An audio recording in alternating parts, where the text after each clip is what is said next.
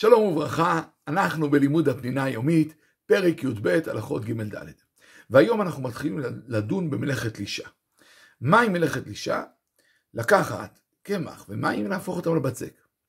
וכן כל דבר שאני לוקח חומר יותר מוצק, עם חומר יותר נוזלי, שהדבר מגבש אותם, זה מלאכת לישה. זאת מלאכה מכיוון שעל ידי הדבר הזה אני יכול, נניח בבצק, להטפיח את זה, אחרי זה לאפות את זה, אם מדובר נניח עד לקחת אה, עפר ומים, ואחרי זה להפוך את זה למין בוץ כזה, ואז אני יכול לעשות עם זה לבנים ולבנות. כלומר, מכיוון שיש כאן יצירה חדשה, הדבר אסור. וזה אסור גם בנוזלים ממש, וגם בנוזלים כרושים כדוגמת דבש או מיונז, או כל דבר אחר שבעצם גורם לחומר היותר מוצק להתגבש, הדבר אסור. איסור התורה הוא רק כאשר אני הופך את זה לעיסה עבה. אבל כאשר זה עיסה רכה, דהיינו שאם אני שם אותה לצלחת היא מתפשטת, או בדיקה נוספת שאפשר להריק אותה מכלי לכלי, אז ממילא זה רק איסור חכמים ונראה שיש לדבר משמעות גדולה.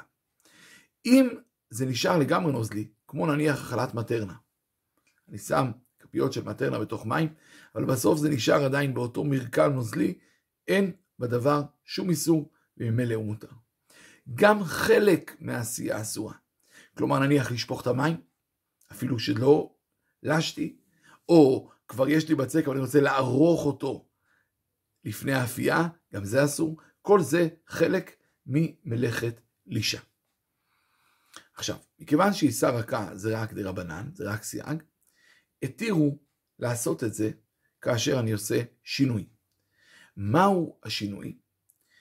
מוסכם לכולם שצריך להיות שינוי בסדר נתינת החומרים. זאת אומרת, אם בדרך כלל נותנים את המים ואחרי זה את החומר היותר קשה, אז צריך להפוך. צריך לעשות שינוי בסדר נתינת החומרים. אם אין סדר קבוע, אז ייתן קודם כל את היבש, ואחרי זה את הרטוב, שזה, כנג... שזה הסדר הקבוע הפוך. בהתחלה רטוב אחרי זה יבש, הוא ייתן הפוך, קודם יבש אחרי זה רטוב. למרות שבדבר המובהק הזה אין איזה סדר קבוע, זה כבר יחשב שינוי.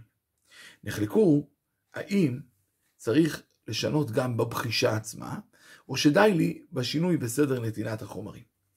יש אומרים שכיוון שכבר שינה בסדר נתינת החומרים, לא צריך לשנות בבחישה, ויש אומרים שגם בבחישה צריך לשנות. מה זה אומר לשנות? נניח, בדרך כלל הערבור הרגיל זה באופן כזה יכול להוליך ולהביא ולא לסובב.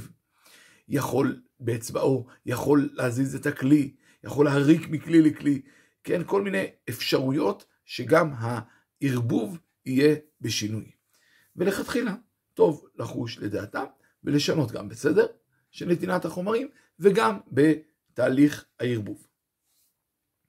להוסיף מים לדבר כדי שיתרכך יותר, הדבר מותר.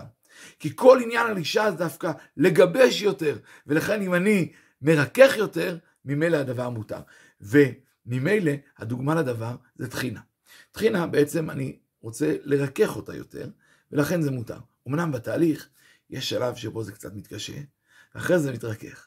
אז היו שרצו להגיד שבעצם גם השלב הזה של ה... כיוון שיש שלב של התקשות זה אסור.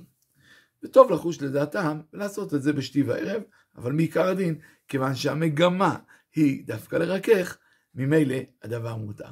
שלום, שלום.